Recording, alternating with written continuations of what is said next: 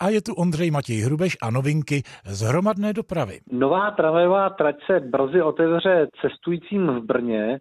Je to trať, která povede k Bohunické nemocnici a do studentského kampusu.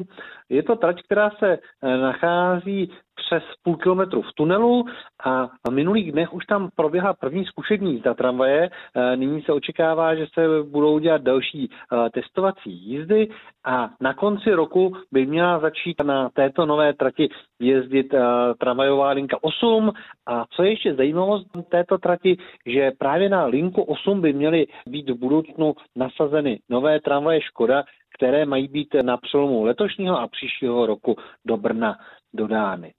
Ale nové tratě nebo rekonstrukce eh, tramvajových tratí se netýká jenom Brna. V Ostravě eh, právě probíhá rekonstrukce tramvajové tratě na Dubinu a tak, jak už to bývá v Ostravě zvykem, nové zrekonstruované tramvajové tratě umožní linkám jezdit až 80 km za hodinu, to znamená, až proběhne rekonstrukce trati v ulici Horní, to znamená, konec eh, výluky se očekává začátkem prosince, tak poté bude vlastně i zrychlena ta tramvajová doprava na jižní sídliště Ostravy.